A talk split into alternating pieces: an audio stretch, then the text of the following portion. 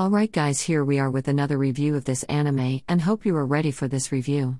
Let's get into this thing. In this episode, we get to see and learn more of Tomoe's past, and how he came to the shrine and in the hand of Mikage. Tomoe is waiting to die, and then he will become a corpse, but cannot go where she is gone. Now that little scene has gotten me curious, and I am starting to see a pattern here. I also think I might have figured out the entire plot, but then I could be proved wrong. The shrine spirits think that Tomoe has turned into a fine familiar. Our land god has gone to a mixer and is starting to flirt with a guy, and then they started to hold hands. That's when Tomoe decided to step in and scare the guy away from Nanami. Well, that is it for this review, so be sure to come back for the next one. Smiley face, I will see you all then.